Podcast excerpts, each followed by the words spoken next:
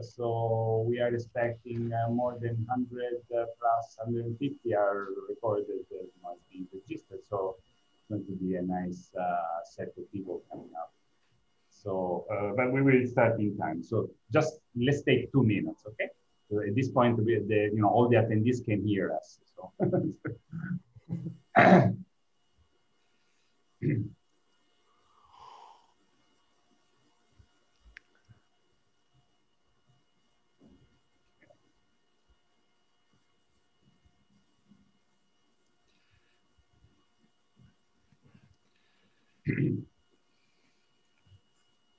we should do some music or something. I don't know.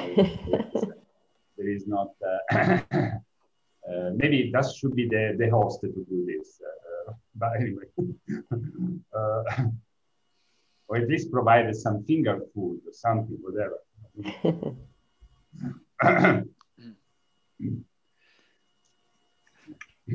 Hello, Agnès. Have some rousing classical music to set the stage. Mm -hmm. Yeah, that's right. so we have uh, Agnès with us. Okay, Agnès, uh, good Hello. to see you. Bonjour. Hello. Hello. Good to see you. Good to see you. Good to see you. okay, so we have uh, almost all the panel here, and uh, so.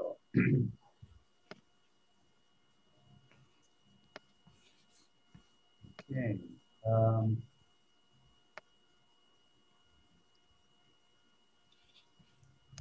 Okay, so I think, uh, yeah, we have already uh, more than 50 participants, so we can start. So good morning uh, to Chicago, uh, good afternoon to Europe, Africa, and good evening to me and the rest of Asian colleagues.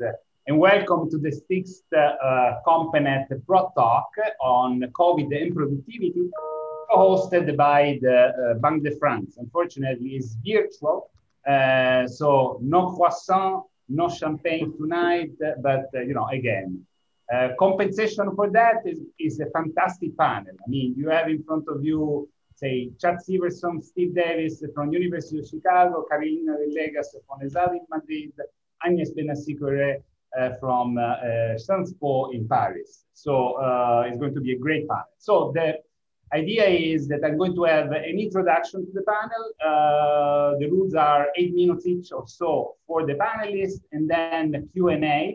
Um, so let me start uh, on, on the presentation, uh, which uh, is uh, kind of comes from the, the original thing that we did with Chad in April last year in which we were we basically starting to figure out uh, give structure to, uh, to, to the issue of COVID versus productivity.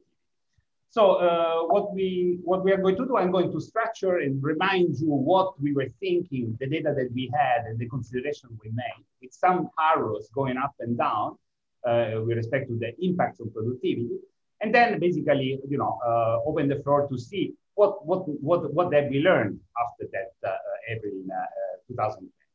So uh, starting with the labor, uh, what we knew is that already that was physical labor would not change much because the older were the mostly affected, so no impacts.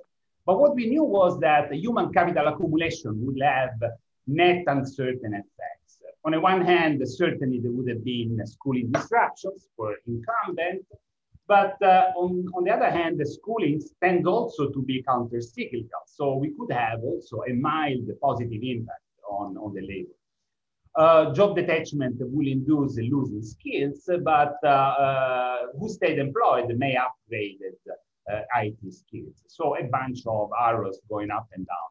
Let me go to the total factor productivity. What were the presumed impact on, on the various elements that actually, by the way, are going to be the structure of our panel within firm productivity, uh, across firm within sectors, so the reallocation and across sectors. On within firm productivity, uh, what we have in mind was immediately the issue of intangible inputs. So buyer supply trust, lender borrower relationship, organizational effectiveness, all things that implies irreversibilities. They are costly to rebuild and better to be preserved. So uh, if we lost that, uh, we are, going to have a negative impact on, uh, on productivity. But then the issue was on knowledge capital. Will the virus trigger innovation? And in particular, the spread of teleworking will be so strong to actually compensate uh, for that? Well, we had lots of debate on that, but certainly was positive okay? For sure, however, the macro burden related to the crisis, so the enormous fiscal and monetary action uh, resulting possibly in higher taxes and inflation, would have weighed, weighed negatively on capital and labor remuneration and accumulation. So as far as the cross-country barriers, uh, what we had in mind at that time was certainly some uh, uh, very, very uh, scary sort of developments going up, going up. And that was because, of course, we were in the midst of the higher transactional costs, international transactional costs related to the trade war that was ongoing, and the fear that this would have been also uh, uh, added up by GVC repatriation of activities and also problems in labor skill matching compromised by the fact that the labor mobility uh, was actually, uh, in a sense, reduced. But how about the resource reallocation between firms? Well, the idea was uh, to figure out, uh, still we didn't have the data, is this crisis uh, uh, cleansing? We know that firm size and productivity are positively correlated. We know that, and we knew already that the small firms were the one exiting the most, therefore was a clear boost up in productivity via the compositional effect. However, there were major caveats that we can we, we could see already. So uh, be, because with the shock select on productivity, or instead of other features negative of the, of the firm, such as market power or rent-seeking ability, and in particular, will the shock solve structural issues, something you know, the prevalence of small firms in Italy and Spain, something that actually Carolina will tell us later. Well, we don't, we didn't know this, right? So big question mark. Then there was the issue of zombie firms. It was, of, of course, on top of our mind because government intervention during the global financial crisis had allowed survival of firms, but also created the zombies. And then the dilemma so should we limit business closures to sustain demand and shrink irreversibilities that we, we talked about before, or, or instead try to favor the business formation going on, which was already a problem. We know that business formation was very uh, depressed. And then finally, the financial constraint, which created the efficiency channels towards the progress. So this was something that uh, we were also there. I would say is not really enough. It's a more a question mark because government and central bank programs appears to target actually small and established firms rather than high productive ones. So in a sense, it's a bit is a more negative than that. So finally, on the reallocation across sectors, what we could see already was some sector collapsing, air traffic, hotel, and so on. Other sectors growing uh, with uh, obviously a very, you know, question mark uh, overall effect, right? So the overall effect that we were seeing at that time with, with Chad was, uh, you know, for sure in the, in the short term negative, right? As far as the medium and long term, we could see in a way some only mildly positive, uh, only mildly positive impacts going, going about. So the question for the panelists and the discussion of today are the following. First of all, what we have learned from, you know, out of uh, the experience of COVID and productivity, in particular, what's the difference of knowledge that we have from April, so 10 months ago up to now? And in particular, can you underline what has surprised us in positive and in negative? The second issue, what are the data and info we need to consolidate our assessment of the future? And finally, are we becoming all in all more optimistic than we were uh, just 10 months ago? Maybe this is the case. Hopefully, it's the case. But you know, let's discuss if it's uh, uh, you know is, right to be so. So, with no further ado, uh, I give the floor now to Chad that will correct as well, integrate with exciting research has been doing in the last few months this, and then uh, you have eight minutes, Chad. You have the floor, followed by the others. Go ahead, Chad. You're Okay, thank you, Filippo. You set the stage very nicely. Let me um, share my screen. All right, so um, I'm just going to cover a couple of things that Filippo mentioned, some early data looks at, at some of the things he, he raised. And in particular, um, I'm going to focus on this issue in under points two and three that he mentioned about um, the reallocation across firms and across industries. I'll, I'll kind of crunch them both together depending on the situation. Um, and in particular, look at the relationship between churn and productivity. So there's plenty of evidence established, and, and we, I know most in the audience are well aware of this, that it tends to be that the churning process, which is generally very intense in the economy, um, on net raises productivity. It is moving on average activity from less productive to more productive firms, either across uh, incumbent firms or through entry and exit. And I think the question that Filippo and I were wrestling with in the original piece was how is that process going to be affected by COVID? Um, was it still going to be true? What would happen to churn? Was it going to, were we still going to have a lot of churn or we just, were, were we just going to have a lot of exit? Um, and would that exit process, for example, select on pro productivity or select on other things like rent seeking ability, political connections, uh, market power, et cetera. And so what would happen to this uh, process that usually in normal times raises productivity? So I've got some early data on that um, um, from the US and the UK, and then I'll talk about what, what we know about other places, although I, my, the other panelists are gonna be much more informed about that than I. So first, just in terms of has, has churn slowed, I think you would say definitely not. So what this shows uh, in the U.S. Uh, are total job hires and total job separation. So this is worker flows, the JOLTS data, or the uh, the job flows, the JOLTS data. So this is gross job creation, gross job destruction, going all the way back to 2005. And you can see, obviously, there's a massive spike uh, in separations at the beginning of the pandemic, and then it turns around the only point I want you to take away here is that the the overall level is still of the sim, similar order of magnitude as it was before. And I, I plotted this thing back so far because I wanted you to see what happened during the Great Recession, which was not very much. You didn't see nearly the sort of turmoil in gross flows that you do now, but the level of gross flows is still up with what it's always been. So I would say churning is still happening in both directions. Obviously, there at the beginning there was a lot of of uh, separations, and then there was a little swing back to hires. Uh, but again, uh, jobs are moving in, in both directions. This is occurring across industries and within industries. What this plot shows is total retail sales uh, on the left axis and the share of those sales that are e-commerce on the right axis. So total retail sales the blue series e-commerce share is the red series. And again, going back quite a ways, if you look at the right hand of the graph, you see that there was this big spike in e-commerce's share. Now, part of that is because total retail sales went down and e-commerce e-commerce's share uh, just went up mechanically. But actually, as I'll show you in a second, e-commerce sales actually went up.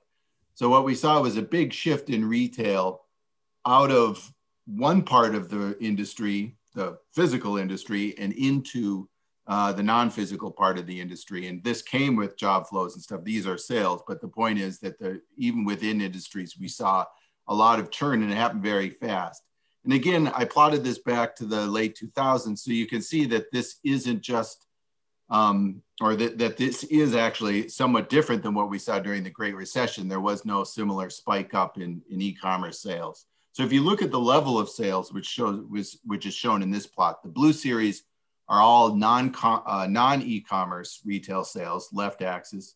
The red uh, line on the right axis is e-commerce sales. What you see is between the fourth quarter of 2019, the second quarter of 2020, just in those six months, total non uh, e-commerce retail sales fell 124 billion dollars, but e-commerce retail uh, increased $55 billion. So we actually had direct replacement of quite a bit of sales that used to happen offline started happening online. And this is a, a over a third, uh, almost half. And this happened again just over the matter of months. So this again, just shows within industries how much reallocation happened uh, within, within, um, within sectors. So churn st still seems to be going on. Uh, the question is, is this churn productivity enhancing still, or has something happened because of the pandemic? Maybe the churn is so large, so arbitrary that it's not selecting on productivity anymore. This is hard to get data on, uh, although uh, Nick Bloom and company have uh, this panel in the UK, the decision maker panel beta, uh, data, about 48,000 uh, businesses with over 10 employees. And they have some reasonably high frequency data on this issue. And it's also partially retrospective, partially prospective. So what I'm going to show you in, on the next slide has both what has happened and what uh, the businesses expect to happen in the coming, coming months. So what these plots show is for labor productivity on the left, TFP on the right. It decomposes uh, total productivity growth uh, within industries in their data into between and within firm shares. Um, what you see, the, the between firm components blue, the within firm component is orange. The net, which is the sum of the two, is the black line with the, the diamonds. And what you see is in both cases, labor or total factor productivity, that um, regardless of the net change in productivity, and it was negative for TFP, positive for labor productivity, the between firm component was positive. Okay, so what that means is again, resources are being moved from lower productivity firms to higher productivity firms. This happened uh, through the crisis, so second and third and fourth quarters of 2020, and prospectively based on companies' responses to how much they expect to grow, both in sales and, and inputs, uh, looks to continue to happen through the first half of 2021. So at least in this data, it seems that the between firm component is positive. That is, churn is still working in a direction uh, that's increasing average productivity. Here's a different way to look at the data. This is the change in total hours worked at a, at a business compared to its labor productivity level, a bin scatter plot, uh, shown retrospectively 2020 and then prospectively 2021 in the, in the red series. And what you see is in both cases, uh, total hours went and are going expected to go down for everybody. That's why everything's negative here on the on the left axis. But you still see a positive relationship between labor productivity and hours changes. So the most productive businesses saw the least change, uh, the least decline in hours. So again, that is consistent with this productivity enhancing churn process still working in the data. And then a, a related issue is the sort of extensive firm margin of this reallocation process. Excuse me. Will uh, new businesses come in and replace uh, the businesses that went out of business because uh, they couldn't uh, continue as a as a going concern anymore? And you might have worried going in, and we talked about this in the in the piece, and Filippo mentioned in his presentation that you know job entry rates or not sorry, uh, firm entry rates have been on a secular decline for several decades in many countries. And so you might really worry that there'd be a response of firm entry to the, to the bankruptcies that are happening as part of the pandemic. There is some early work uh, on this and early data on this because um, this, the Census Bureau has actually put together um, job for, uh, sorry, firm formation statistics. So when companies are uh,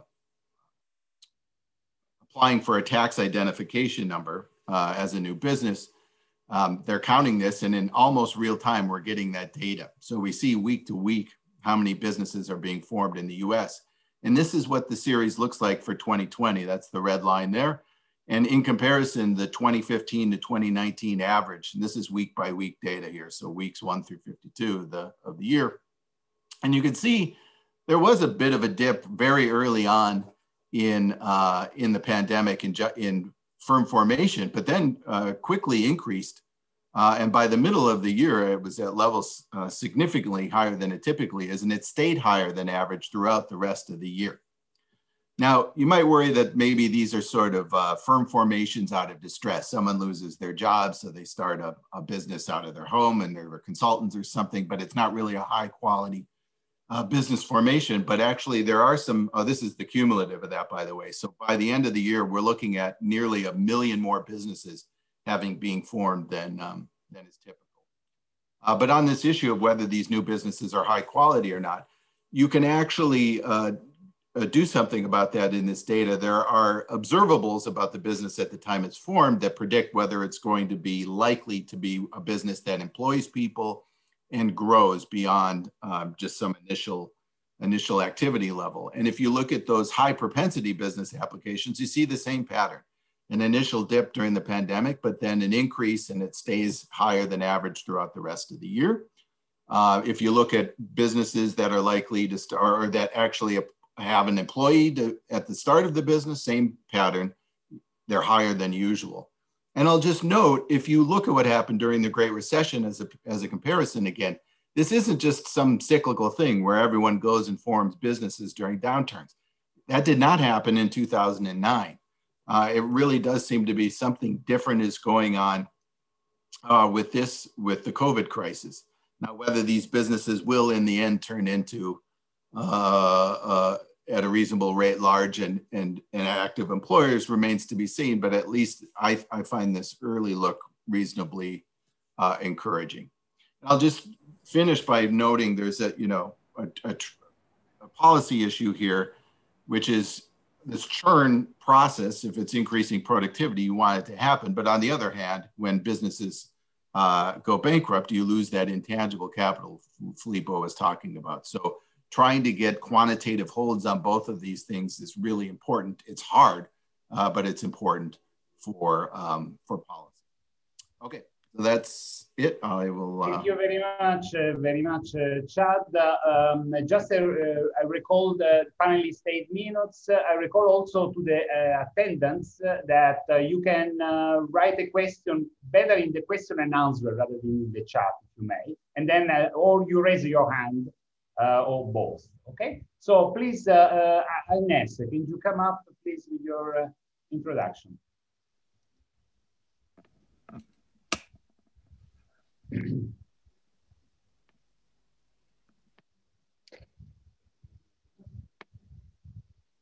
Hi.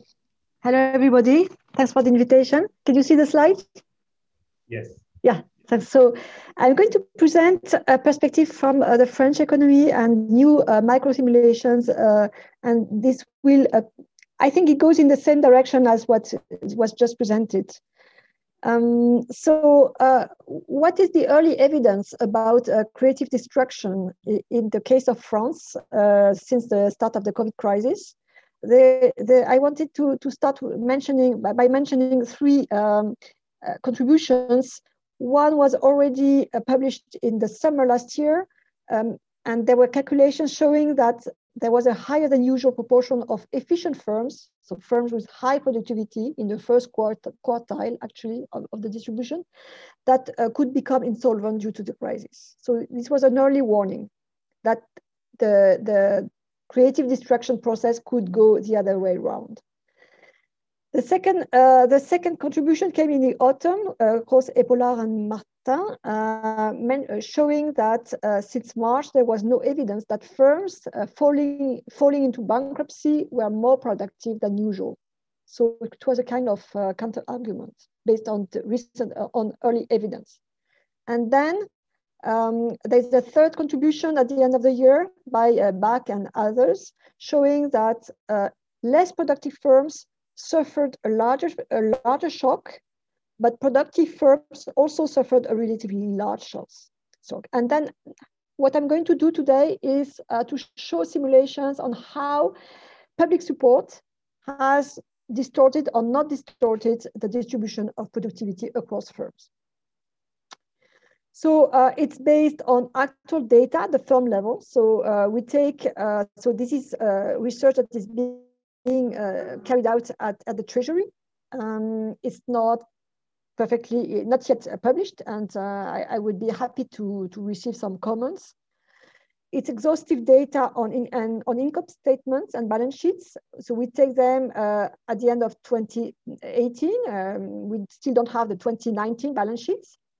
And what is done is during the whole 2020 uh, crisis to simulate firm level shocks, shocks to activity based on VAT uh, statements and, uh, and on revenues, shocks, and also uh, we take into account the payroll, so with quarterly data on the workforce and on wages.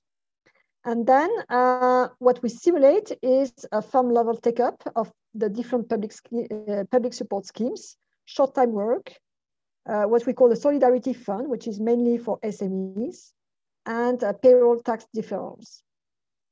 So this is done uh, for almost all firms. what we exclude is those firms that were insolvent prior to the crisis. Uh, so the insolvency, um, the insolvency rate starts from zero by definition in uh, February. Uh, so you, you, see on the graph. And, and then what we, uh, so we simulate uh, the, the evolution of the balance sheet of the, at the firm level. Um, depending on the activity shocks, so at the firm level again, uh, so based on VAT statements. And then we simulate the cost adjustment behavior at the firm level with uh, no adjustment for fixed costs like rents, but an imperfect adjustment for variable costs. And, uh, and then third, uh, we simulate uh, the government support and we have individual take-up of uh, short-time work, solidarity fund, tax deferrals and beliefs. So uh, what is done is to assume that when cash, when the cash of the firm is depleted, then the debt automatically increases. It can be a warranted loan or it can be any form of uh, credit. And then the firm is deemed insolvent when its asset, total asset is lower than total debts.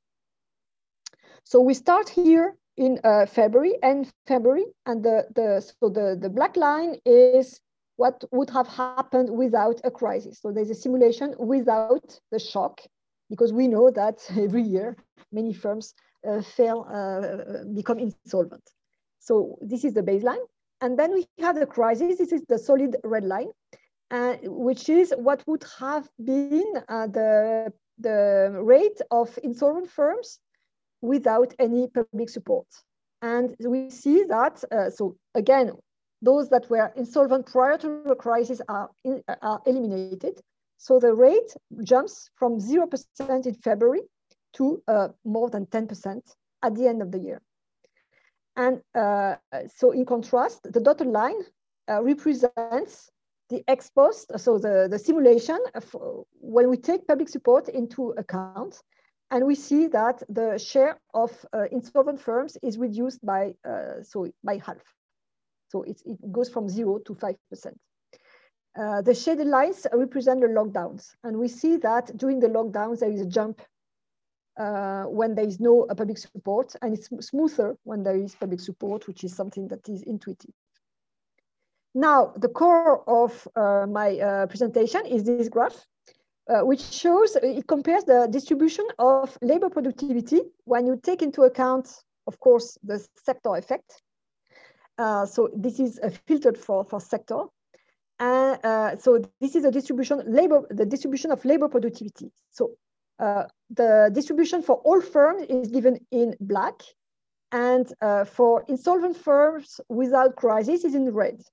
So uh, as it, it is intuitive and it's in normal times, um, those firms that become insolvent are less productive on, on average uh, than those than than the the, the whole uh, the whole um, uh, uh, the whole group of, of firms.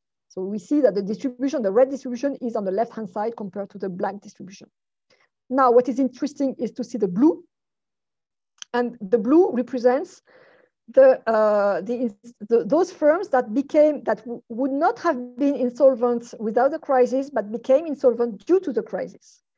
And the solid line is um, is the with with public support, and the dotted line is uh, without uh, uh public uh, support. So the dotted line is we um, is with public support, so, sorry, and the, the solid line is uh, without. Uh, anyhow, the two are very close to each other. And we see that the blue, the blue lines are in between the red and the black. So this confirms that those firms becoming insolvent due to this crisis on average are more productive than in normal times, but less productive, that still are less productive than the total population of firms. And above all, it shows that the various public supports are neutral with respect to productivity. So the, those support have not favored less productive or more productive firms. It's just neutral. It doesn't change the distribution of insolvent firms with respect to productivity. I think this is the most important uh, uh, result that we get. It, it, it's, so it's not true to say that uh, public support, uh, generous public support, has um, preserved uh, low productivity firms and go, gone uh, against uh, the process of uh, creative destruction. It may be the case going forward, but for the year 2020, at least in France, it's not the case. Then there are a number of, of results uh, at depending on the sectors or depending on the size of the firms. So just to show you, for instance, accommodation and food, which you, you have on the left-hand side. Uh, you, so in normal times, uh, with no crisis, you would have the, the, the black bar, which uh, uh, shows something like a 3% uh, insolvency rate.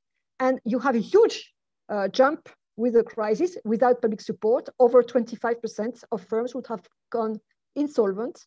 And when you add up all the public support, which is the, the light uh, pink, uh, you uh, come back to something like 10%, which is already very large, but three times less than without public support. In terms of size, uh, we all know that uh, larger firms uh, are less uh, at risk of insolvency. So the, the whole distribution is uh, lower for large firms than for, for very small firms. Uh, but we see that the increase of insolvency is general. So it, it's, it's, it's the case for all firms, small firms, and for larger firms. And it's also the case for uh, young firms and for older firms. So this is something that is quite uh, important to have in mind when we, uh, when we um, uh, analyze this crisis is uh, that it's across the board uh, in terms of productivity, in terms of size, in terms of geography, in terms of um, also of age of the firms. So maybe I will stop here. Thank you.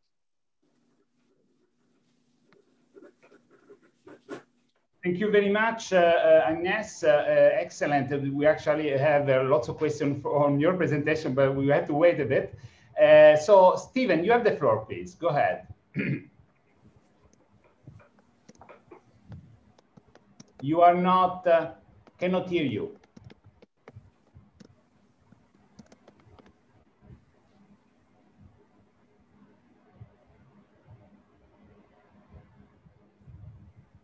Okay, um, I've never done this before. No, I think I'd, I'd, remember to turn on my uh, sound. Can you hear me now? Yeah, yeah, yeah, yeah, we can. Okay, great. So um, as, as has already been made clear from uh, the, the, set, the presentation so far, COVID affects productivity in many ways. And what I'm going to uh, do here is just uh, focus on a few channels uh, for which I have some interesting evidence to present. Um, and most of my focus will be on working from home. Um, and I will attempt to quantify um, two aspects of uh, the productivity effects associated with working from home. I will also show you some evidence that um, suggests that the efficiency of working from home will get better uh, in, in, the years to come. So let me get right into it. Um, the thing I want you to keep in mind when you think about the role of working from home and its potential productivity impacts. It was obviously a massive um, ex, uh, experiment across much of the economy and across much of the society. That's the scale point. But it was also a coordinated experiment. Um, so there's two aspects of here. Firms undertook experiments that they would not have voluntarily taken. That's the point from this quotation here from the CEO of Morgan Stanley. But they also undertook experiments that they could not have taken but for COVID. And that's because um, no organization can compel its suppliers and its customers to uh, engage in remote commerce uh, and other activities at the same time just because they want to conduct an experiment at the individual or organizational level. But, as an, but that's in fact what's happened. So individuals, organizations have, have experimented um, with working from home, but they've done so in an environment when many of their customers and suppliers were also conducting that experiment. So the fact that the scale was coordinated at such large scale and compulsory means there's the potential for a lot of new information to be gleaned about the efficiency of working from home. Um, and I'll try to quantify that effect. So first, just a bit about the, the size of the, of the shift to working from home. Um, so this is this pulls together three different types of information. First, from um, kind of a, a, standard government source, um, American Time Use Survey. This is all data for the U.S. About five percent of full work days were worked from home before COVID struck. Okay, that's the pre-COVID data point there. Um, since May, Nick Bloom, Jose Maria Barrero, and I have been conducting um, a repeated cross-sectional survey about once per month uh, of working arrangements and attitudes. Okay, and, and among other things, we've asked workers, you know, whether they're working from home, and that's all of the, the, the, the dots you see here that, you know, rises above 60% in May uh, through January. So we just, um, or that's through December. We haven't, I haven't got the January data in here yet. Um, so basically during the period from May to December, about half of working hours, uh, half of, of work time was done at home. But throughout these surveys, we've been asking workers what they what their employers plan for them to do after the pandemic is over. That's the last data point. And that gives us a number of about 22% of full paid days done at home after COVID is over. So we basically, our data say there'll be about a quadrupling of uh, days worked at home. This is for full-time workers, by the way, after the pandemic's over as compared to the pre-pandemic situation.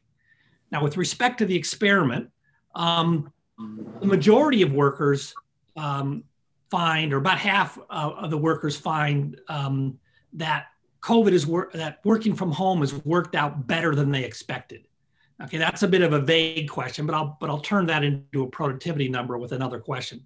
But I want to emphasize something here that if you take this data at face value, what it says that the mean expectation of how well co- how well working from home would would turn out uh, was biased downwards before we conducted this massive experiment.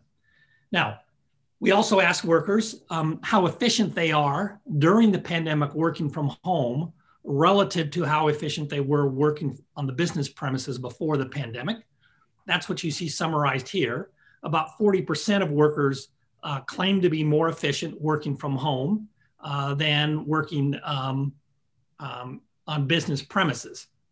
Now, if we take those data at face value and we just integrate over them and we assume everybody who is more productive uh, working from home will work from home.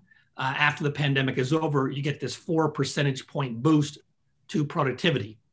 If you intersect those data with what workers say their employers plan for them to do after the pandemic's over, you get the 2.3% increase in productivity. So again, I'm taking these um, these uh, reports from the workers at face value, and I'm constructing the implied productivity boost which comes from the knowledge gained according from the experimentation that we've done. Okay, so that's that's the 2.3% number. Now, there's also an implied productivity gain associated with um, the reduction in commuting time, which is enormous. Um, and again, here's some back of the envelope calculations um, that basically take the pre versus post pandemic um, commuting time savings.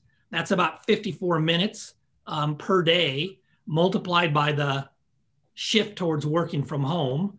We've, we've adjusted it downwards for the fact that people say they spend about 40% of their commute time doing work related activities. You put all that together and you get a 1.2% gain uh, in effective labor productivity. This may not be one that shows up in our usual productivity statistics because the working hours number we use often doesn't include commute time, but it is a true productivity gain.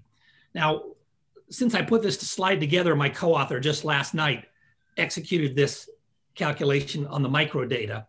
Uh, and there you get a bigger effect. You get about a two percentage point productivity gain. The reason it's bigger in the micro data it's not calculated, captured by my back of the envelope calculation here, um, is because the um, uh, commuting time, uh, the shift to working from home is greater among more productive workers, and they also tend to have longer commutes.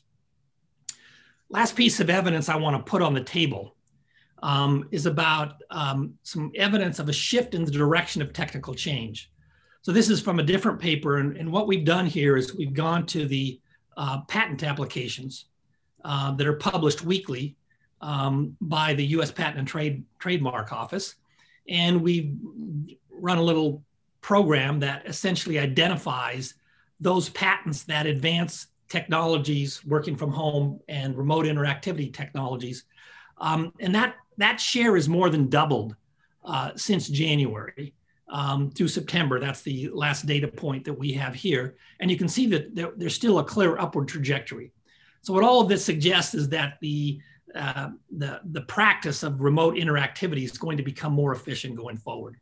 Um, last, last point I want to make is kind of more on this reallocation theme of which the, the working from home is just a piece. Here's just a very different cut at the evidence than um, we saw earlier. And um, this is from yet another paper. And what it shows here is that in the wake of the of news about the pandemic and the policy response to the pandemic, there was simply extraordinary um, dispersion across firms and their stock price reactions to that news. And so the two points that I've labeled here, for example, um, March 16th and March 18th, the interquartile range of abnormal firm level stock returns on those dates was 15, 15 standard deviations greater than the average IQR in, say, 2019 to take a reference point. Um, and, and finally, I, I don't have time to dig into that. There's many elements under that dispersion, but one element that is there um, is the shift to working from home. So this is yet another paper, and what you what you basically see here, the data are divided into five groups. The red line are so-called essential businesses. The others are quartiles of businesses based on the share of their workers who can work from home. And what you see is in the wake of the pandemic, there was this enormous spread whereby firms and industries where working from home was practical um, had huge gains in their stock stock prices relative to those that were not. Um, I'm going to stop here. I've got more to say that's kind of in the same theme. Maybe we'll come back to it later. Thank Excellent. You. Thank you very much, Stephen. Excellent evidence. So Carolina, it's your turn, please. Go ahead. Let me let me get out you have to you have to me, unshare. Yes. Yes, I'm. there we so go. I think I, I went in brute force and. Uh... So I remind the audience to raise hands and send uh, questions. We got already many, but uh, you know, so that I can structure a bit the debate afterwards. Thanks. So thank you very much for the opportunity to be in this uh, panel. It's a real pleasure. I wanted to, like, I structure my remarks based on uh, the original column in the VoxEU. And I took a bit the, the optimistic uh, approach, which was that the pandemic might become a source of uh, cleansing effects that eliminate the least efficient firms and encourages the adoption of more efficient production technologies. So there are like two ways of, of thinking about uh, this uh, acceleration of productivity growth uh, after COVID. The first one would be within firm changes or like higher technology, technology adoption and innovation. And here, the key is whether we actually like have evidence that uh, that firms have increased their technology adoption. And uh, moving forward, like the challenge is whether this uh, new technology adoption and innovation will have uh, long-lasting effects. In terms of reallocation effects, uh, the key is, is again, like uh, it's been mentioned like several times today, uh, the exit of low productivity firms. Although I found like very interesting this this increase uh, in in, uh, in, the, in the, the, entry in in, in Chad's uh, presentation. In here, like the key will be like this what we call like zombie firms. So businesses that continue to have access to borrowing despite their operating profits being insufficient to service outstanding debt. So let me like show you some um, evidence on the first point uh, related to technology adoption. So Bloom, Valero, and Van Reenen, they have uh, survey data from the UK, and they show that more than 60% of firms have adopted uh, new te digital technologies or new management practices. 40% invested in new digital capabilities. What I have here in this graph is information from uh, the Spanish National Statistical Office. They ran uh, like a survey, so two repeated cross sections, and um, one during the state of alarm and uh, with forecast uh, for the second sem semester in 2020, and the other one in the second semester of 2020 with forecast for the first semester in 2021. So what you find in here is that in terms of uh, remote work, uh, like Spanish firms, or at least in this sample, they, they seem to like most of them like uh, like like it's close to the UK numbers, right? So we are like close to the 50%. In other like measures or new formulas that, that they've been like introducing to try to keep their activity levels pre-crisis, we see that the, the reaction has been a bit less uh, like optimistic. Uh, digitalization also went up. And uh, what's interesting is that there is still like 40%, so cl close to 40% of companies that are not implementing any change if we dig a bit deeper into which, so by firm size, right? So we know again that this, there is this correlation between size and productivity.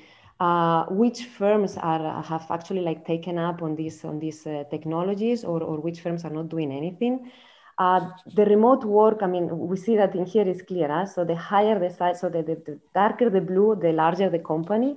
And we see that close to 80% of the large firms had moved to remote work.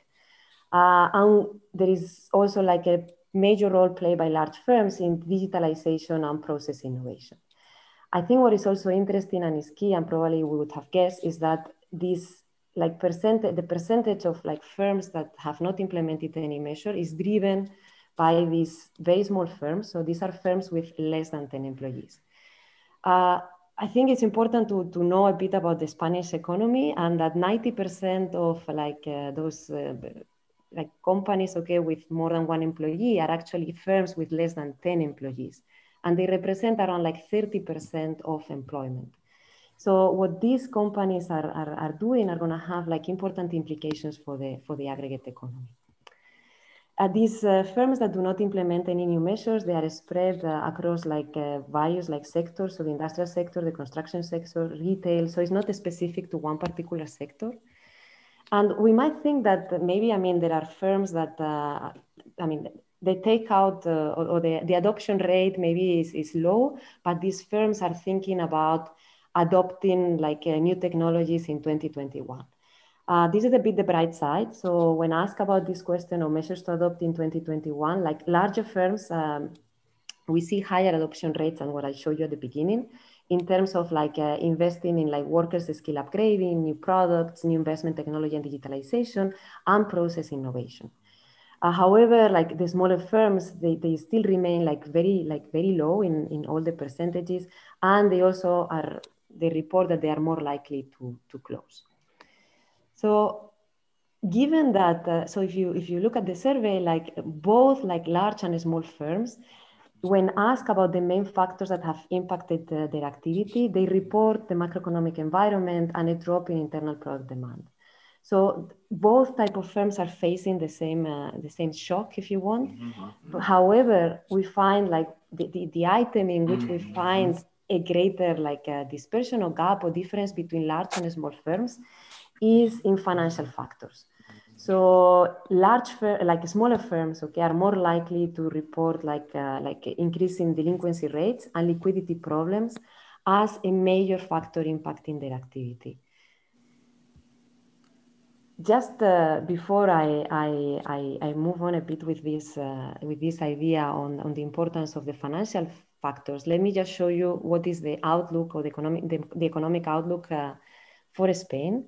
So this is data on credit card expenditure from uh, BBVA, which is one of the major um, banks in Spain. And you can see that there was a massive drop in uh, consumption like uh, during the lockdown. And what we see, like we're right, right now we're over here in the third wave, is that there's been also like an important like drop in, uh, in demand. Mm -hmm. Why is this important? Well, it's important because if, if we now like have to make like a, like a bit of an outlook okay, of what's coming up next, like the low demand environment plus low or non-existent like changes to this business model plus high levels of, of debt rises like uh, insolvency concerns. Uh, the early official response like has been like uh, like very like successful in avoiding this large number of bankruptcies. However, the key issue now, like across especially like all the European countries, is how I'm going to stop official stimulus packages. And the key is going to be distinguishing between viable firms, those that don't have liquidity, and inviable firms. This has important implications also for the banking sector because otherwise they would have to absorb the losses, okay, of these inviable, inviable firms or this, this bankruptcy.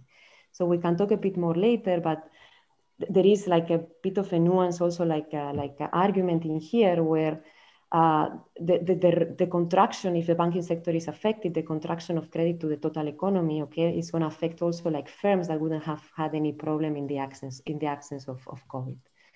And we can talk a bit later, okay, on the different like solutions that have been proposed, uh, because I think identifying the key uh, way in how to deal with like uh, mm-hmm. bankruptcies or like grants or or like this uh, new equity, like participatory like type of loan, uh, especially in the case of the Spanish economy, is going to be mm-hmm. key moving forward. Just to finish on a brighter note, since uh, mm-hmm. probably it's been a bit I think that the, the, the long-term like uh, consequences of this, this, this, relationship between productivity and, and COVID, uh, in the long run is going to depend on what happens to, to innovation. And we can think that, that there is, I mean, like in a scenario of low demand plus financial constraints, maybe there is less R&D spending. However, there is uh, room for like a, like a more positive view because there is evidence, like Steve just showed us, huh, on increasing patents in certain sectors, so healthcare or green energy, working from home. Or we can think about like Chad's work on the, the productivity J curve, where we have like new technologies are first adopted. So we see like a lot of like adoption in, in new technologies.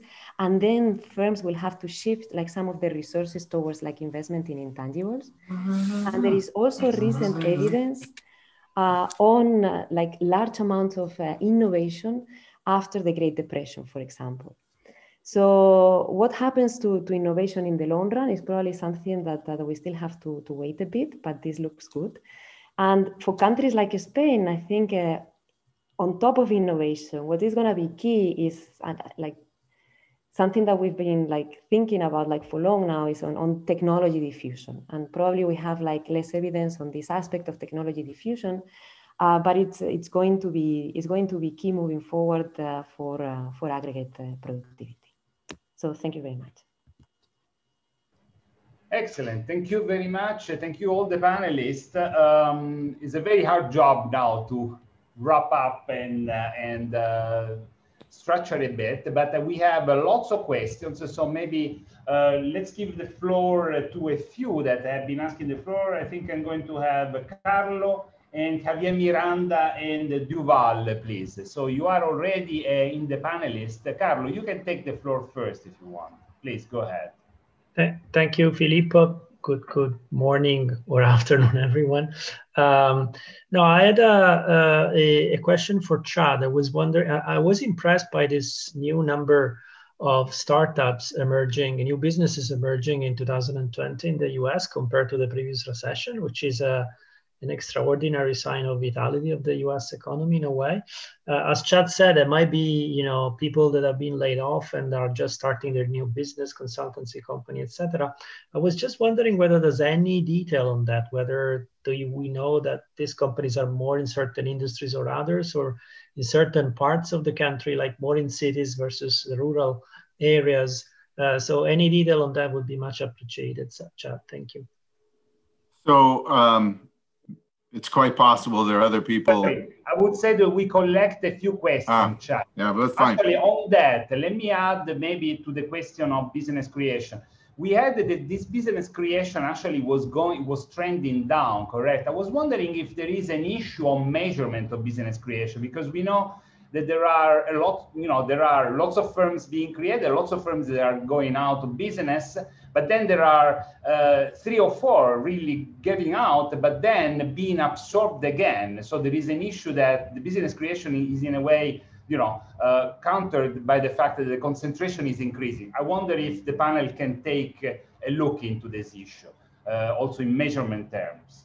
Uh, so now I have, please, uh, um, uh, uh I was, uh, was Duval, Romain Duval, plaît. And Javier Miranda, please, go ahead. Thanks a lot, Filippo. Yes, thanks a lot, Filippo. Can you hear me? Yes. Yes. A great panel. Thanks so much to everyone. I just wanted to ask a question and make a few remarks regarding Agnès' presentation, because we've got forthcoming work, uh, you know, at the fund uh, uh, with colleagues, including Shebnem, you know, Kalemli-Özcan, about pretty much the same topic. And we find results for advanced economies that are fairly similar in the sense that the insolvent firms that become insolvent only due to COVID actually are 25% more productive on average than the those firms that would have become insolvent anyway without COVID. So that really shows to me, and that's the question part, that really shows to me the, the value of targeting those types of firms, the right firms going forward in any equity injections, you know, this year in 2021. This debate about equity injections is really building up, particularly in Europe. Uh, you know, you're seeing action being taken in France, Germany, Spain. And so the question would be, you know, Agnès, you looked at the support so far and, and making the point that basically it's not distorted too much reallocation, which is great news. But then the question would be, you know, how to ensure that going forward, as insolvency risk keep on building up and equity injections are being increasingly considered, how to make sure that they actually target the right firms and that they don't go to firms that would have been insolvent, you know, even without COVID. Because this, I see kind of political economic risk that, that this may happen. Thanks a lot. It was great. Thanks a lot. Good to see you, Romain. Uh, Javier, please, uh, can you uh, come up? Yeah, sure. Uh, thank you, everybody. The amazing panel. I'll be very, very quick. Uh, so this uh, to Chad um, on the cleansing effects, the churn productivity interactions uh, that you showed. Can you give us a little bit of context and how this compares to other, to, to regular um, recessions that we've experienced in the past? Um, I, I, assume, by the way, that here we're including, actually, let me rephrase that.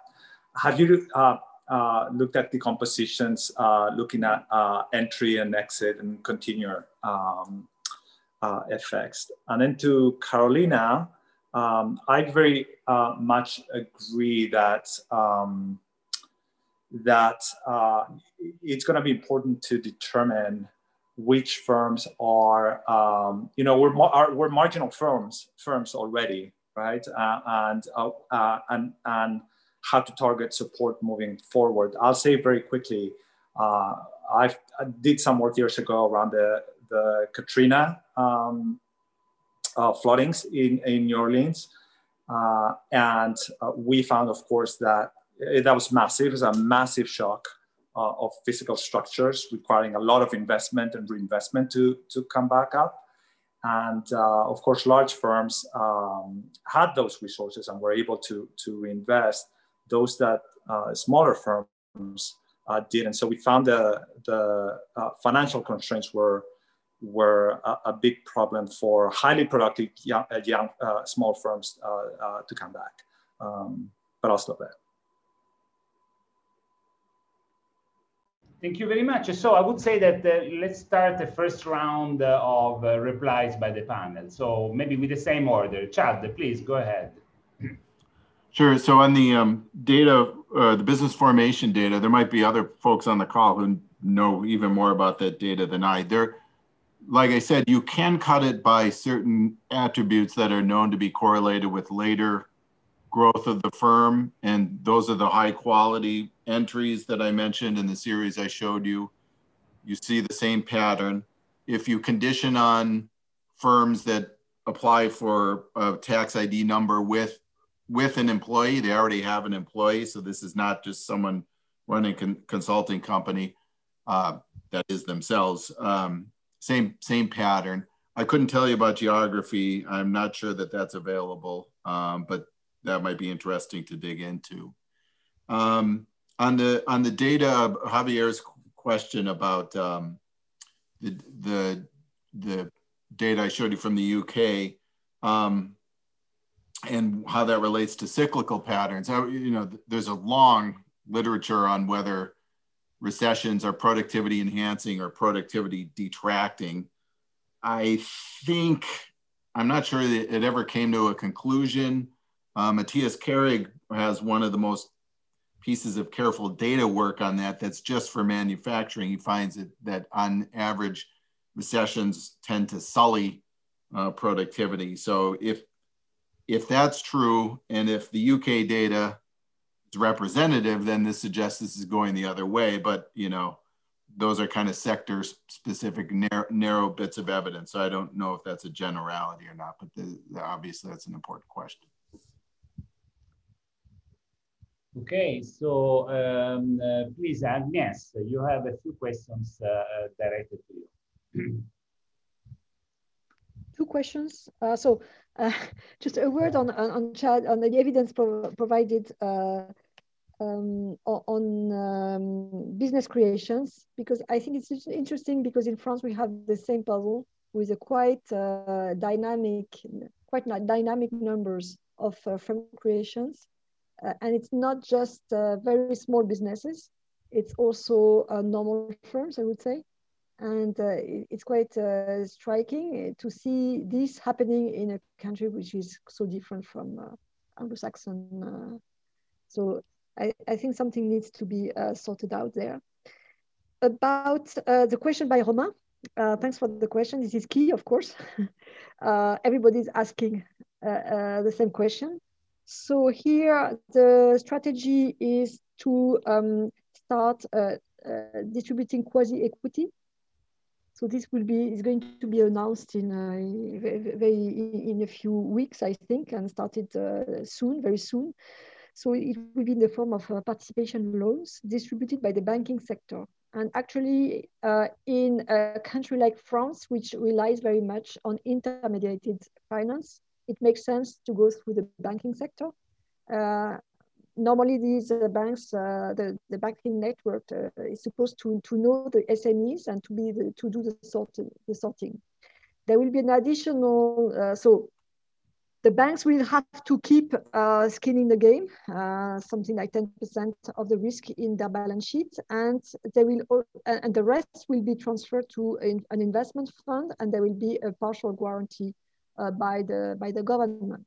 And what is very important here also is to rely on the, on the ratings. Uh, so the Banque de France uh, rates the SMEs and uh, so you can use these ratings prior to the crisis in order uh, to somehow uh, select the firms that you want to um, invest in. And what also is key is not to have the government becoming a shareholder of millions of firms, so this uh, should be avoided, uh, and we try to avoid that. Whether it will do the trick, we'll see. Uh, the, surely not for very small firms. For very small firms, it doesn't make sense to open up uh, the, um, the, the, the, equity to, to new investors.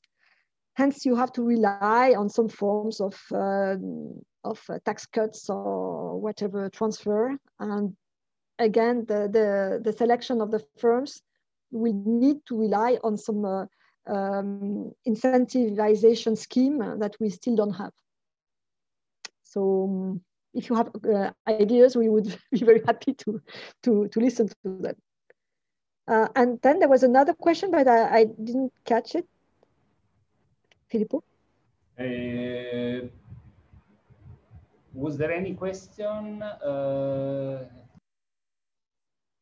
Okay, we can okay. wait for the second round. We have, we have yeah, yeah. Uh, so why don't we turn now to uh, Steve? Uh, you got also some uh, uh, written question that I think you may want to uh, reply sort of orally as well. So in particular, the, the issue was raised by Aurelia Proscude and also by myself in the sense that you have been showing the effectiveness of of the uh, uh, distance working from the empl employee's point of view, but we are not sure that this is really productive, correct? What can we say about, uh, you know, what we know about how productive is the working, remote working environment. Steve, please.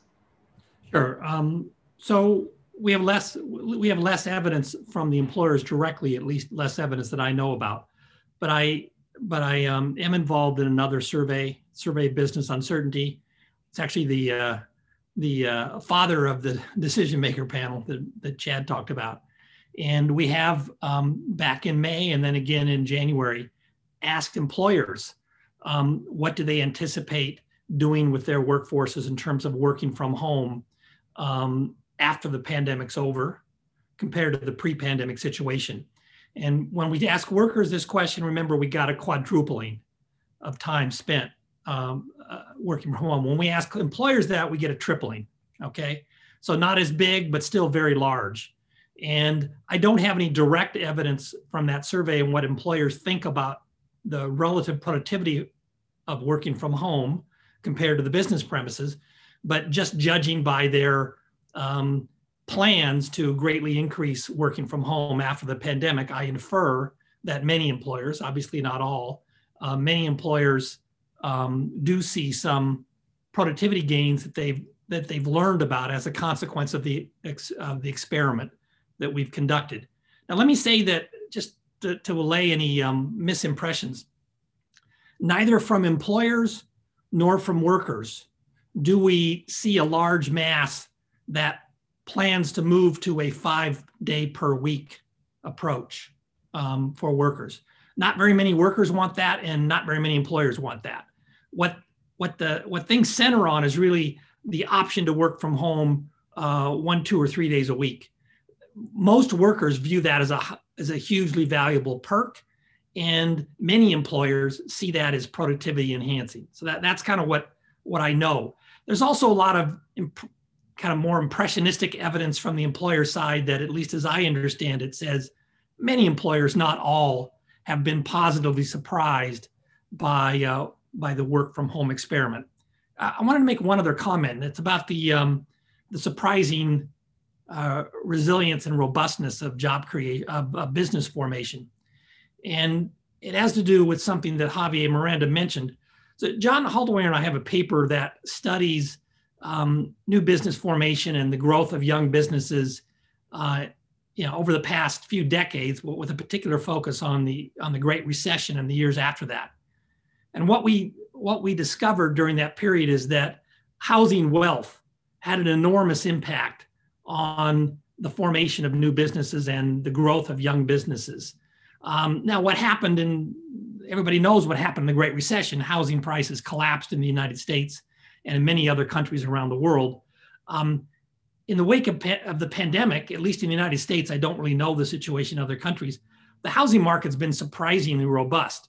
And uh, if anything, maybe housing values have gone up a bit. So that suggests that the, the very different character of the role played by the housing market um, in the pandemic as compared to the Great Recession, certainly, but even compared to other recessions to a lesser extent, has provided the wealth, financial res- and financial resources that allows for more business formation than we would have had otherwise. Thank you, uh, Steve. Thank you very much for that. So, uh, Carolina, do you want to add, uh, respond uh, to something? Please go ahead. Thank you. So, like just on this number of, uh, in the case of Spain, I was looking for entry and exit and they still not have numbers. I'm a bit with Filippo. The only thing that they report is the number of active firms and that goes up. But it's not clear like how many of those like uh, businesses were not able to file okay for for like exit or so I think we still have to wait at least in in uh, in Spanish data we have to wait a bit to see this entry and exit uh, uh rates. And regarding uh, like uh, what to do with with this um, like solvency issue, which is very so what Spain is proposing is very much in in, in line with Agnes was mentioning. So three possible like solutions like going forward, either um, equity participation loans but then that doesn't work for the very small firms. Like they are talking about like a cap on like 25 million per company. That's huge. It means that the, the government will have to nationalize like uh, all the companies in spain. So that's that's not viable okay for for this for the for the very small firms. Uh, the other possibility for small firms is, is grants, so, so transfers, direct transfers. This is very costly on the part of the of the government, and here, so thanks, uh, Javier. Like uh, the key is, is identifying those firms that are actually like viable and worthy of of like rescuing in a way. So again, there is a partnership between, uh, so I think Bank of Spain is, is talking also to the Banking Industry Association and using like the, like the, leverage on the expertise of the banking sector. I mean, they know how to do these things. I mean, they, they have the, the, the hard data, but also the qualitative data on, on companies. And the final one that has received a lot of attention also here in Spain is a reform of the bankruptcy laws. So uh, in that, in, in, in here, like, uh, well, it's very inefficient, it's very slow. And uh, there are two major creditors for small companies. We have the banking sector, the private banks, but also the public administration. And uh, the way the bankruptcy law is, is, is, functions in Spain right now is like all the credits with, uh, with uh, so all the debt with the public administration, that doesn't go under the, the, the, the laws, okay, the bankruptcy laws. So the call is for uh, for like probably like haircuts on like taxes or social security payments that companies like small companies have to make to the to the private uh, to the private um, administration. Well, thank you very much, Carolina. Actually, what you are doing right now, uh, you're attaching a team that was, uh, you know, lagging behind, but is of course very important. We have been thinking about the zombie firms for long, and of course uh, whether you know we are going to have a major uh, sort of uh, coming up of bankruptcies and so on. So I think that on that. Uh, Stefan Müller can tell us about the experience uh, of Germany on that. Uh, IWH has a special survey on that. Please, Stefan, take the floor. Thank you, Filippo. So um, yeah, I, I, can provide some some new figures on bankruptcy in Germany and also on the composition of bankrupt firms in Germany, and I probably should say that I'm uh, tracing bankruptcies in Germany closely for many years now, and uh, even more uh, closely during the pandemic. So, as Filippo said, there is a monthly update on the most recent bankruptcy numbers, uh, and I can also link this with Amadeus data to see a bit more on uh, about the composition of these firms. So, what we see in Germany is, uh, as in many countries, actually a decline in bankruptcies uh, during the pandemic, so a decline in the crisis, which highlights two things that probably we should bear in mind when looking at the figures. And the first one is uncertainty, that's clear, but the second one is state intervention. Uh, we have uh, massive government programs in Germany that help firms, so short-term work schemes where the government pays um, wages. And the, the, second is, and that's actually a tool uh, by the government to um, strategically uh, react to the crisis is to actually um, allow firms to not file for bankruptcy, although they are bankrupt. Right. So um, this this uh, filing or this obligation for filing um, has been uh, well relieved for several months uh, in order to avoid the bankruptcy wave. So that's the first thing we we should take into account when interpreting these numbers. And I guess there are similar measures maybe also in other countries. And the second finding is um, that as in the last crisis, uh, 2008, 2009, we see more larger firms uh, during the crisis to file for bankruptcy, so a relatively larger share of large firms, um, which are of course on average also more productive. So this uh, um, partly solves probably the, the puzzle that Romain actually uh, alluded to. And the reason for larger firms uh, going more likely into bankruptcy in the crisis is that say outside the crisis, these firms just shrink, right? They, they don't file for bankruptcy, they just shrink and get restructured. But during the crisis, they have less time to do so, right? They just then crash. And that's actually one explanation for seeing more productive and larger firm going bankrupt uh, in the last crisis and also in this crisis. Thank you. Yeah. Uh, anybody in the panel wants to react on that before we get other questions? maybe some experience in the US on this story, on the lagging uh, effect of uh, bankruptcies. Do you have the same phenomenon? I actually don't know the data on um, bankruptcies per se, but it's certainly true that we also had policies um, to prop up firms. I mean, the Paycheck Protection Program was basically a subsidy to firms if they didn't fire employees. So there was the same sort of, you know, notion that they were the government was going to try to reduce um, you know at least temporary insolvencies and maybe but that you know that gets to the the um, policy question of are you just propping up firms that should have exited in a in an efficient sense um, it wasn't as large as in Europe because I think more money was put into unemployment insurance and direct payments to workers, but it wasn't it wasn't minuscule either. That was going on in the in the states. Okay. If, if I may may add something. Go ahead, please. Yeah, ahead. I think it's, it's a very interesting point uh, made by Stefan about uh, larger crises, larger firms go However, it's difficult to, to catch because uh, for larger firms, you can have mergers and acquisitions. It's not necessarily bankruptcy. Um, well, classified as bankruptcy is not discontinued. And also, so in our case, we are more worried about um, the medium size uh, enterprises, uh, which in our view are, because the very small ones have been quite well uh, protected during this, so far the very large, uh, they, um, they can get uh, funding from the market. They can so they they have other ways of uh, of uh, continuing their activity, and they also uh, are internationalized. So to the extent, for instance, you you can have a, a big retailer with some activity in China or in uh, in, in places where so there's a, they, although it's a global crisis, as you know, uh, it's not to the same extent in all uh, places. So larger firms have more, and sometimes also they have, they're active in different sectors. So they diversify geographically and also uh, in the, by producing in different sectors. Whereas medium-sized enterprises, this is really a worry because uh, they are they don't have this advantage, but they don't have the advantage of smaller firms who have been quite well protected by uh, the lump sum transfers to the, to the firms. So in our view, the, the, the danger is, is, is, more uh, for, for medium size uh, to um, the smaller end of the large firms. Mm.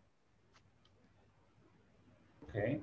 Uh, so uh, thank you very much. Um, while we're waiting for other questions, I have something that I mentioned before, which uh, which was also something that uh, Steven implicitly was uh, was mentioning. So, what data do we need? What else we need? Maybe when we were in April 2020, we had we were justified. Okay, the crisis was just started, two months. You know, okay, there are no data, right? And now it's one year plus and uh, we still uh, you know appear to go with surveys and uh, um, you know we, we still have trouble to look at the firm results right? So um, what are you in terms of sequencing waiting for? I say you know i want to know in america and say maybe in france and in spain. So individually what would be the you know the first thing that you say okay if i have this then i can say something more uh, you know definite on that right? Uh, go ahead, please, whoever wants to take the floor to, to start. Can I, can I jump in there? Um, sure, sure, go ahead. I've actually got a, another slide I'll show.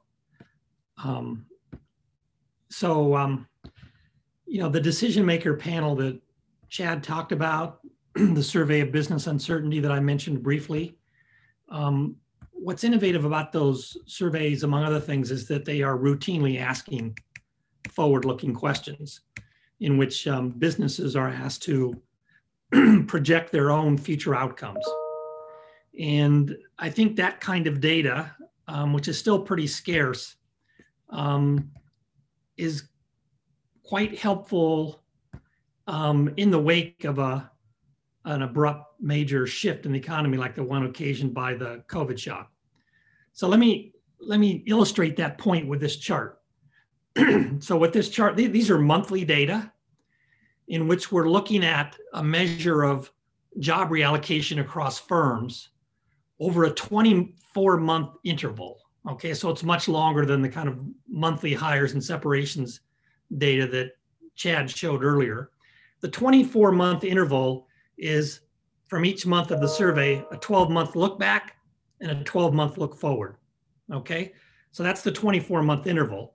And you can see that in the wake of the pandemic, there was a big increase um, in the expect. This is a combination of realized over the past 12 months plus expected reallocation um, over the next 12 months. Uh, so this is, I think, the kind of data that we can use in the midst of a crisis or any other abrupt shift in the economy to try to get some sense um, of forward-looking outcomes.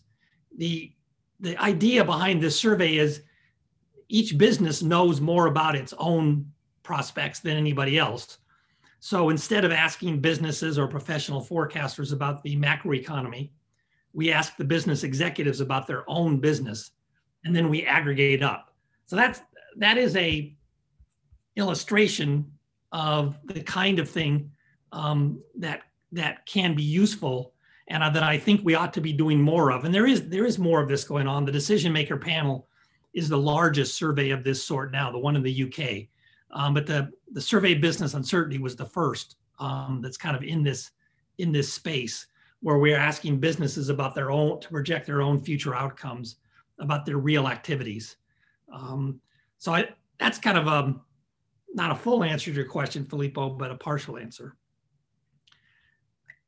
I, I did want to speak to another issue, but I don't want to. If you if others uh, want to speak, let's let's turn let's turn let's let's finish that, and then you come back into on the new one. Uh, Chad, uh, Agnes, or Carolina. So, what are your uh, expectations about the data uh, that you know we really need? As, my wish list, if I since I'm we're in this forum with a lot of people, it would be like uh, having like uh, like so going a bit outside the surveys. I mean, the surveys are very informative, but uh, if the information is out there, right? So if we could link like balance sheet information on the company to those firms that actually like receive right these furlough programs, the ERTES in Spain, or the or the ICOs the loan guarantee programs, and and and evaluate. I mean, like it's, it's not so like uh, like rocket science, right? I mean, we know how to do these things. So so see like whether those those that, that those programs have actually like been been been effective along like different dimensions, like retaining workers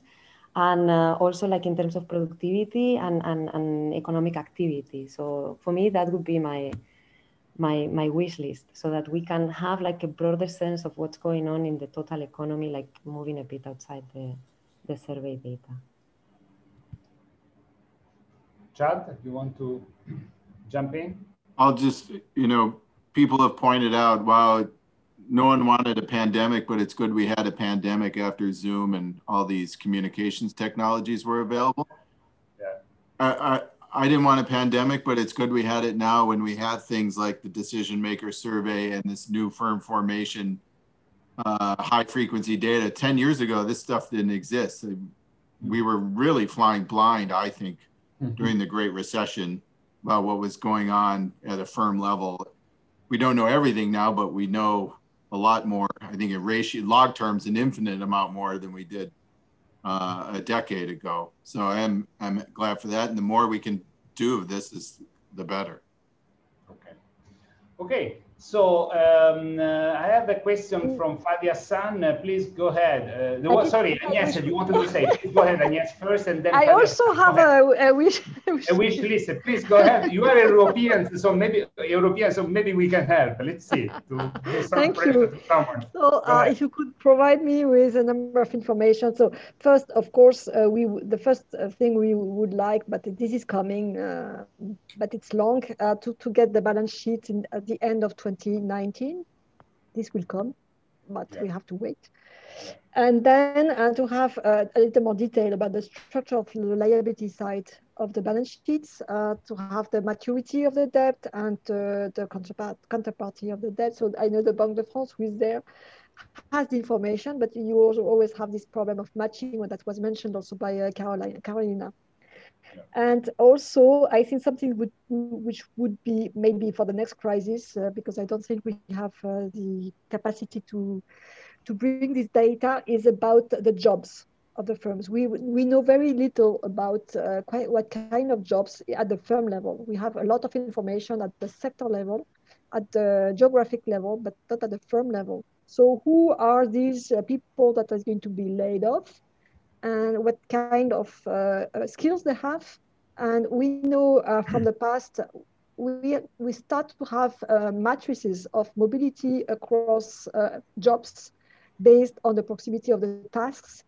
Uh, and so this, this, is a research that uh, we'll uh, need to develop before the next crisis. I think for this crisis, I'm afraid it's going, it's going to be a bit short. Well, if it's not short, it's because the, the crisis will be very long. So I, I, I hope it will be rather the former. Thank you. okay, thank you very much. Thank you very uh, Fadi, please take the floor. You have. Uh... Yes, just very quickly. Hi, Philippe. Hi, everyone. I just wanted to thank you all for this presentation. It was all very insightful. I, I have a, a, quick comment on, on, on Steven's point on working from home when he was pushing the idea that you know the fact that uh, businesses want to create you know more working from home opportunities this obviously can reflect also you know saving on costs from their side especially on rents. So i guess what this means is that the net uh, you know gains from cost reduction and whatever the productivity change is is going to be positive. And and we know from you know nick bloom works on on management practices that when managers were asked to assess themselves, they did very poorly. They overrated themselves on their management practices.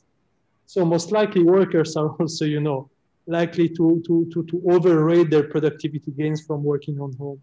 So I, I wonder, like, you know, if in the end, like the main channel from working from home would just be sorting in the sense that the workers that will feel more productive to work from home now will be able to do so whereas the ones that prefer to go in the offices, you know, will be able to continue to go in this office. So I, I would like, you know, perhaps I, I wonder, you know, whether it's worth to stress more the sorting channel rather than, than you know, these self-reporting measures. Thank you. So the floor to you, Steve, for the reply and for the further question you wanted to raise. Go ahead. Sure. Um, a couple things. First, I don't the bias that you described that we we all overestimate our own um, performance, I don't think is in play here. We're not asking worker, because if, if you overestimate your own performance at home and at work by an equal amount, it can't, cancels out the way we posed the question. So I don't really think that's the issue. Um, it's still possible that workers are failing to see the full picture that employers see um, in assessing productivity. That's entirely possible. But as I, is that, that's why I mentioned the data that employers also plan to greatly increase the incidence of working from home after the pandemic is over. At least that's what they tell us. Okay, whether they actually do that, we'll see, but that's what they tell us. Um, so I so I do think there are real gains there. Um, and then if you just reason it, think about it from a theoretical perspective. Think about the simplest two-arm bandit problem. You're pulling the slot machine, it has a known payoff distribution. If you pay some big fixed cost, you can try this other slot machine. You don't know what the payoff distribution is for that other slot machine you don't learn it because the fixed cost of trying it is too high. Then COVID hits, you're forced to try it. You pull this other slot machine. For some workers, for some organizations, they learn news that makes them say, this other slot machine is actually better than the one I was using before. So theory alone suggests that even if you had unbiased expectations about the other technology, the second slot machine, you'd expect to see some shift um, after this massive experiment. And as, and as I tried to stress in my presentation, our evidence says that on average, the expectation of how productive you would be in this other technology was too was biased downwards. So I think there's there's theoretical as well reasons, and and we go into more of the mechanisms in our work. So I'll describe I'll describe um, a couple. First, uh, there used to be a lot of stigma associated with working from home, often characterized as shirking from home. That stigma has basically completely disappeared um, as a consequence of the pandemic. Now, it may come back somewhat, but it's gone completely. Um, in addition, there are other mechanisms in play. People say that they will have lingering fears about infection risk, about being in crowded elevators, crowded public transport, um, even after the pandemic is over. So that, you know, this is the idea that if you live through a, an experience that scars your mental outlook, that it affects you even after intellectually you know that the reason for the the fear is uh, the infection risk is no longer there. Um, and then there are investments that have been made um, at home and in the and in the office to support working from home. Um, we quantify those in our work as well. So we estimate that the, the value of the time spent learning to work from home, this is from the survey evidence again, plus what was spent on, you know, equipment at home to make your office to make your home office more productive is about 1.2% of annual GDP in the United States. If you look at the NIPA accounts, you can see there's a spike in uh, business spending on information technology, software type things since COVID struck. So that says it's harder for us to quantify that precisely, but that says there was a lot of investment by businesses or suggest in supporting working from home. So I think we have lots of evidence, not just what workers say and what employers say, but we have direct evidence on the mechanisms that says this, this shift will, um, will stick. As to your selection point, I think that's right. I think there were be, partly because of the way work was organized, partly because of the stigma associated with working from home. There were some people who were better suited, either by temperament or by desire or by their life, their living arrangements, to work from home, but were prevented from doing so uh, beforehand. And now we'll have the option, the opportunity to do that. And employers are more likely to afford that opportunity uh, to some of their workers to work from home, um, you know, one or two or three days a week. So I think there are lots of reasons to think that uh, that this working from home phenomenon will both partly stick and will involve a productivity gain. Thank you. So thank you very much. Uh, so we have uh, a couple of minutes that uh, I would like to dedicate, if you allow me. It's almost midnight here in Singapore. So just before before going to bed, just why don't we you spend 30 seconds of your time for a final statement, going a bit on the line of what I was saying is my third question. I mean, with respect to 10 months ago, are you, just loosely speaking, are you more optimistic about the productivity impacts or, or less so? We know that the data are still not there, all of them. We wish they were, but they're not there. But uh, you know, what is your perception and, and hope on that? Just a, a few seconds each. Uh, Chad, please, you start.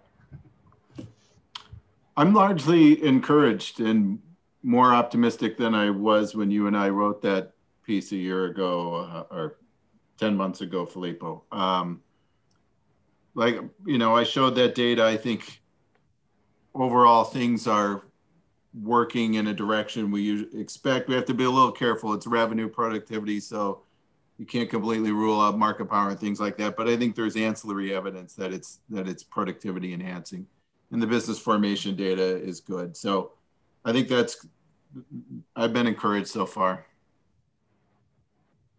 Okay, so Agnes, you, I know that as a chief economist of France is out of the record, right?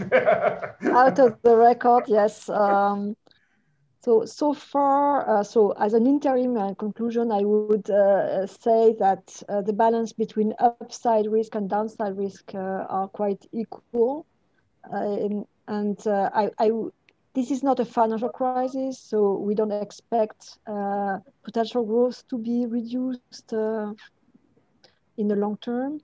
And when I see all your arguments, uh, whether they, they have to do with uh, innovation, with uh, labor productivity reallocations, uh, the I, I, would say that we have um, we could have some ups, uh, surprises on the upside, but also on the downside. And of the all, I would say that maybe uh, pre-crisis productivity growth and post-crisis productivity growth may not be so different. Uh, Chad, uh, sorry, Steven, you want to attempt uh, 30 yeah, seconds? Um, 30 seconds. So um, you know, I'm optimistic about the potential productivity gains from this experience, um, partly for reasons I talked about. But I'm also quite worried about um, whether those will be realized in practice, because there's this enormous political pressure and and and sometimes and also their economic arguments to preserve the old. There's always this tendency that we want to preserve the old, protect the medium-sized businesses, the small businesses, the the big businesses, and preserving the old can easily lead to the crowding out of the new um, and by the new, I mean the entry of, of new businesses and the reallocation of uh, uh, workers and capital and organizational energy towards um, more productive uses in light of the new environment that we're in. So there's a real danger that we don't take advantage of the productivity opportunities that are, are there, in my view. So thank you, Carolina. Just last words. so, like coming from a country that is uh, undergoing the third wave, uh, I guess my my remark is gonna be on like how speed we are able. I mean, how quickly we are able to to come back to like normal economic activity again. And for me, what's going to be key is the ability of something that we were already thinking before the crisis, but like the ability of large firms to pull from medium firms and medium firms to pull from small firms. So I think uh, the, the, so at least in the case of, uh, of, of Spain, like we need these small firms to grow and we want the good ones to grow. So, so I, I really hope that we take this as an opportunity to, to do so. So let me thanks very much this fantastic panel for these also words and then also for this uh, um, moderate optimism, which is always good uh, despite the difficulties. And uh, unfortunately, we, I, I, cannot offer you a glass of wine in Paris tonight uh, at a good restaurant, but we hope that is going to be soon the case. And, uh, you know, uh, I'll thank you very much wherever you are keep safe and healthy, and I'll see you next time. Thanks for participating in this great, great panel. Take care. Thank bye-bye. Thank you. Bye. Thank you. Bye. Thanks, everybody. Bye-bye. Bye-bye. Thank you. Thanks a lot. Thank you. Bye-bye.